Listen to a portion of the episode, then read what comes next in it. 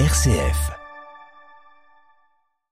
Alors justement, le vin, d'une certaine façon, on va s'y intéresser à présent avec Jean Pruvot. Alors pour avec Jean, c'est pas le mot vin que j'ai décidé d'examiner, parce que dans votre ouvrage, on a beaucoup parlé de vin, mais on n'a pas parlé des larmes. Tiens, on aurait pu aussi en parler. C'est le mot larme qu'on va examiner ce matin en compagnie de Jean Pruvot. Bonjour Jean. Bonjour Jean. Bonjour Simon. Alors Jean, qu'est-ce qu'on peut dire de ce, de, ce mot larme Il nous vient d'où? Alors on, pourrait dire euh, quel joli mot, euh, mais en même temps quel mot euh, émouvant. Hein euh, parce qu'il existe aussi bien les larmes de joie que les larmes de souffrance, morale ou physique, euh, le lacrima Christi. Et puis aussi, pour une fois, on pourra commencer par une définition générale de la larme en ce 21e siècle. On va par exemple consulter bah, la dernière édition du dictionnaire de l'Académie française. Ah, très bonne idée, Jean, vous nous la lisez? Et eh ben la voilà. Alors, goutte de liquide limpide et salé, sécrété par les glandes lacrymales qui humectent la surface de l'œil où s'en écoule, soit par l'effet d'une irritation locale, soit par celui d'une émotion, d'un chagrin.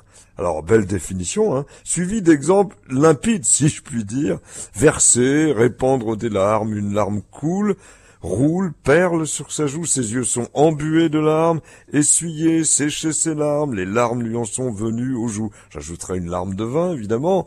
Alors j'arrête là l'article quand même, qui se poursuit euh, tout aussi riche, et au passage, remarquons combien le dictionnaire de l'Académie française, attentif à ses définitions et aux exemples donnés, ben, représente un bel outil hein, pour les enseignants, en rappelant qu'il est gratuit sur Internet. Alors maintenant, passons à l'origine du mot. D'où vient-il? Tout simplement du latin lacrima, de même sens, et c'est en fait dès le XIe siècle, en 1050, que le mot était attesté en français, déformé en lerme, avec un E, même AI parfois, avant de devenir notre larme, attesté euh, en 1196. Alors très vite le mot a bénéficié de qualificatifs, passés dans la langue courante. Par exemple, à la fin du XIIe siècle, on parle déjà de chaudes larmes, parce que bien sûr, elles sortent de notre corps, tout comme des 1560, on évoque les larmes de crocodile, ben, qui disait-on apparaissaient au crocodile quand il mastiquait, et qui sont bel et bien devenus aussi euh, un temps une réalité médicale,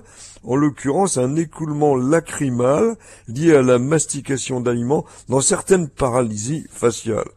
Euh, on parle en termes savants, d'ailleurs, du syndrome gusto-lacrymal. Alors la prochaine fois que vous repérez quelqu'un jouant de larmes hypocrite, ben, vous pourrez lui dire « Épargnez-moi votre syndrome gusto-lacrymal ».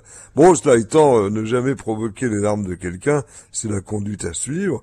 Euh, et puis bon, euh, euh, le syndrome gusto-lacrymal, si c'est avec une larme d'un très bon vin, pourquoi pas. Cela étant, nos amis verbicrucistes ont de bien jolies définitions avec les larmes. Ah, que vous allez nous dévoiler, Jean. Alors bien volontiers, la première c'est doigt de verre. Doigt D-O-I-G-T. Bah oui, quand on vous sert un digestif, on dit juste un doigt, pas plus. Ce qui fait écho à une autre définition, une goutte de prunelle. Pas l'alcool, bien sûr, mais la prunelle de nos yeux, mais encore que. Bon, on y tient bien sûr à nos yeux et à nos larmes. Merci beaucoup Jean Pruvot. Tout ça est à consommer sans modération comme le dernier ouvrage de Daniel Picouli, Les larmes du vin chez Albert Michel.